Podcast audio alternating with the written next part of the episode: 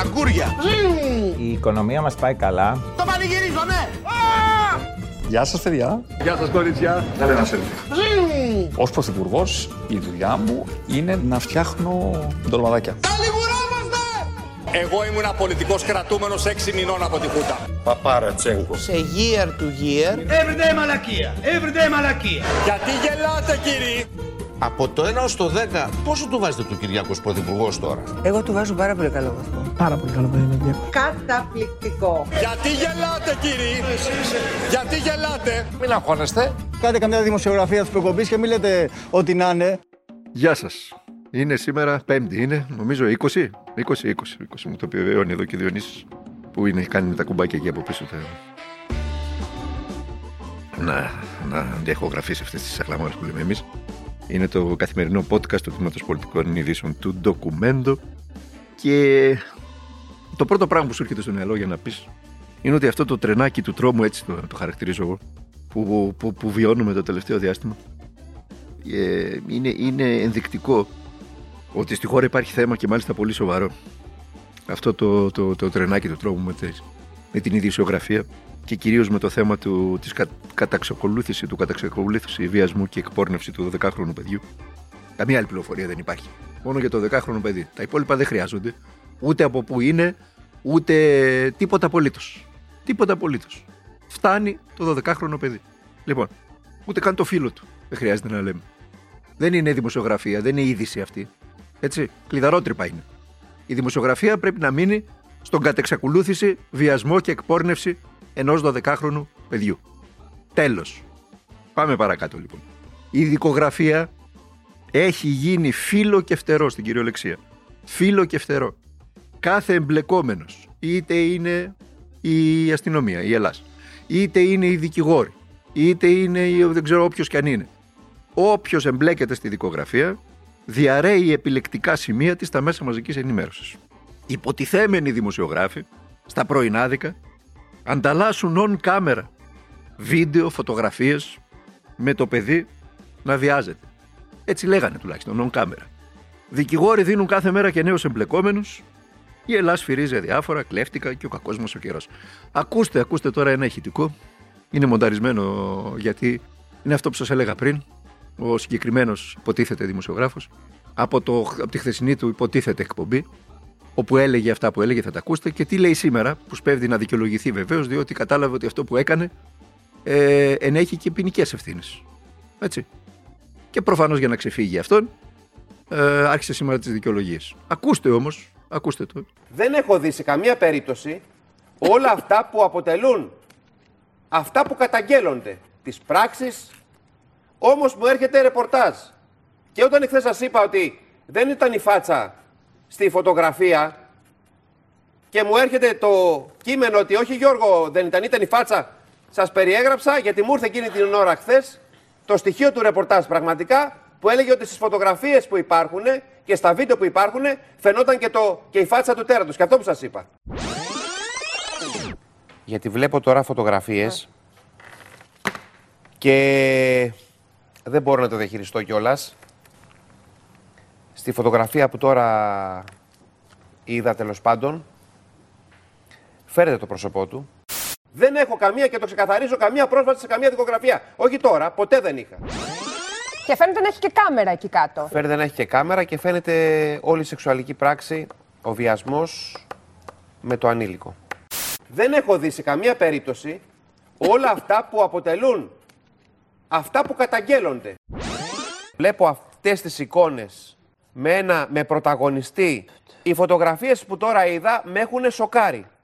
Με έχουν παγώσει. Ξαναλέω, στις φωτογραφίες αυτές... Έλα τώρα. Με στημένη την κάμερα και ποζάρι. Ναι. Λοιπόν, θα πάμε και στο δικηγόρο. Αυτό ήταν.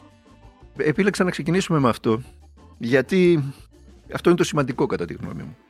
Το πρώτο πράγμα που σου έρχεται στο μυαλό ακούγοντας αυτά ή βλέποντας για όψους ε, ήταν, είδανε στην τηλεόραση να συμβαίνουν αυτά, το πρώτο πράγμα που σου έρχεται στο μυαλό, αν είσαι λογικός άνθρωπος, αν έχεις μια την ελάχιστη συγκρότηση και παιδεία, είναι το πάμε να φύγουμε από αυτή τη χώρα.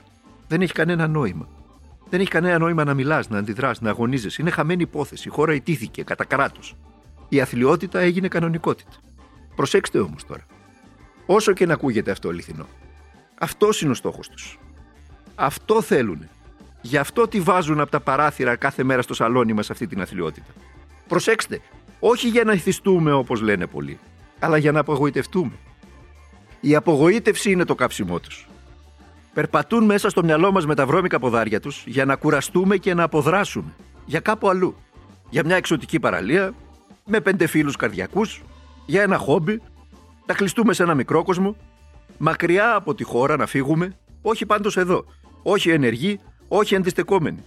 Και πετυχαίνει. Πετυχαίνει. 30% ήταν η συμμετοχή μόλις προημερών στις εκλογές του Ιατρικού Συλλόγου Αθηνών. Και φυσικά ξαναβγήκε ο Πατούλης. 30% ήταν η συμμετοχή. 70% ήταν η εποχή. Λογικό. Λογικό. Λογικό διότι αν έχεις και τη συγκρότηση και την παιδεία και το πορτοφόλι σου το υποστηρίζει κάπως, δραπετεύεις πιο εύκολα από την αθλειότητά τους. Που σου πασάρεται ως κανονικότητα. Αυτό θέλουν να πετύχουν.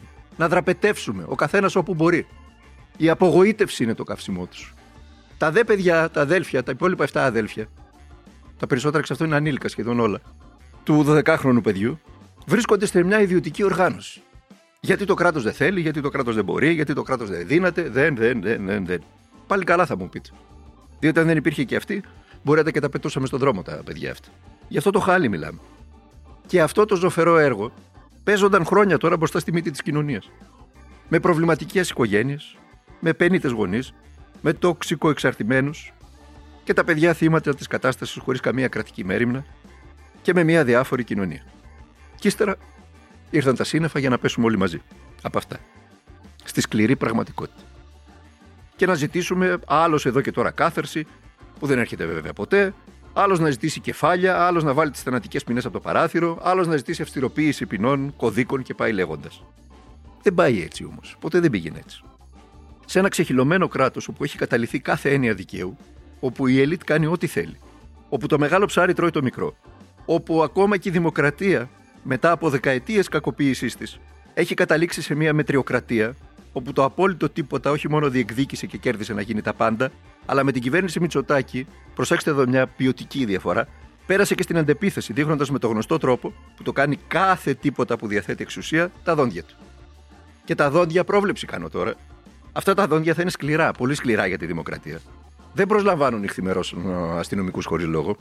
Δεν βγαίνουν τη μέρα που δύο αστυνομικοί φέρεται να βίασαν μία 19χρονη μέσα στο αστυνομικό τμήμα, που άλλοι 7, 8, 10, δεν ξέρω πόσο έχει χαθεί ο αριθμός, ήταν σε κύκλωμα νομιμοποίησης με το αζημίωτο προσφύγων και μεταναστών, και που άλλοι δύο φέρονται να εμπλέκονται στο βιασμό της 12χρονη, δεν βγαίνεις αυτή τη μέρα να μιλήσεις για άδικη κριτική, ειδικά αν είσαι πρωθυπουργός. Ακούστε τον.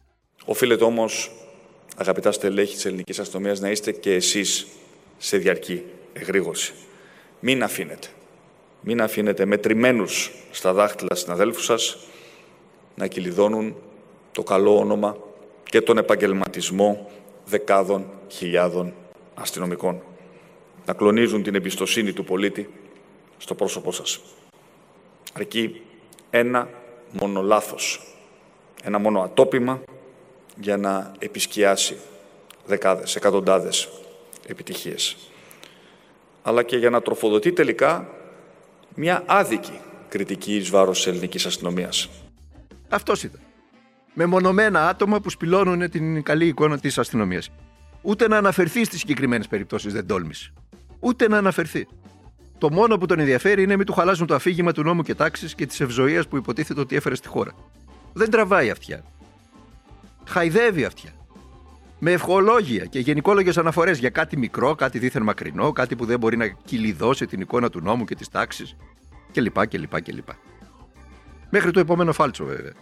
Γιατί όταν χαϊδεύεις αυτιά, κάποιοι το θεωρούν διαβατήριο στην προσωπική τους ευζοία, και όταν αυτοί οι κάποιοι είναι και ένστολοι, είναι δηλαδή φορείς μιας εξουσίας, προκύπτει κάτι που η χώρα έχει βιώσει πολλάκις δεκαετίες τώρα και υποτίθεται ότι τα είχαμε αφήσει στο παρελθόν. Προφανώς με τη μορφή που τα ξέραμε, τα έχουμε αφήσει στο παρελθόν. Δεν θα επιτρέψουμε να επιστρέψουμε σε ξερονίσια, αλλήμον. Αλλά η Μητσοτακική δεξιά έχει βγει στη χώρα, ε, στη γύρα, μαζί με τα πάντα πρόθυμα βέβαια, Μουμουέ, Μπάτλερ με το αζημίωτο, του Κυριάκου, να ξεδιπλώσουν μια βαριά ακροδεξιάς έμπνευσης, κατά τη γνώμη μου, ατζέντα, που διαδέχτηκε το περίφημο αντισύριζα μέτωπο όταν η Νέα Δημοκρατία ήταν στην αντιπολίτευση. Τώρα ο ΣΥΡΙΖΑ έγινε φιλότουρκος. Τώρα όποιος πέφτει να συνδράμει στους πρόσφυγες και στους μετανάστες είναι φιλότουρκος.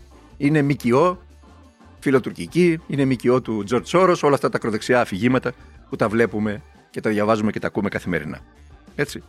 Με εργαλειοποίηση του πατριωτικού συναισθήματος για να ψηρίζει καθημερινά τα δημόσια ταμεία. Αυτή ήταν πάντοτε η ακροδεξιά. Σας έχω πει τη γνώμη μου. Στην, ε, στην Ελλάδα δεν έχουμε μία Μελόνι, δεν έχουμε ένα Σαλβίνι, ε, γιατί είναι πάρα πολύ απλό. Η ακροδεξιά στην Ελλάδα μεταμφιέστηκε και μπήκε μέσα στη Μητσοτακική Νέα Δημοκρατία. Οκ. Απλά είναι τα πράγματα.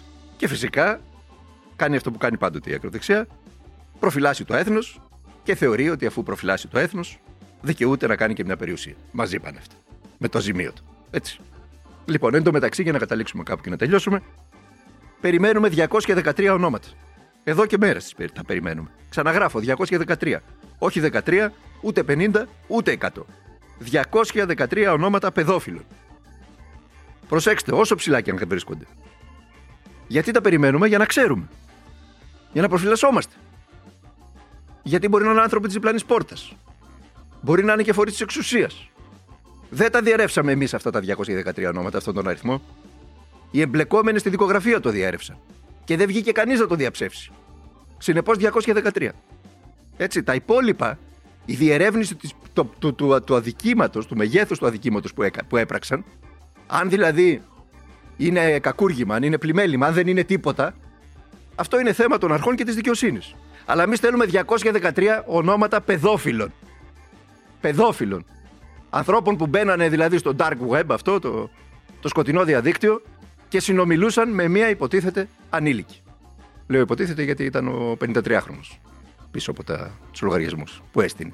Θέλουμε τα ονόματά τους να ξέρουμε. Ποιοι το κάνουν αυτό. Αυτά. Τα υπόλοιπα αύριο στο τελευταίο podcast του Τμήματος Πολιτικών Ειδήσεων του Document.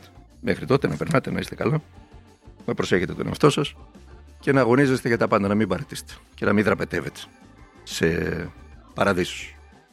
Εδώ. Εδώ είναι η κόλαση, εδώ είναι και ο παράδεισος.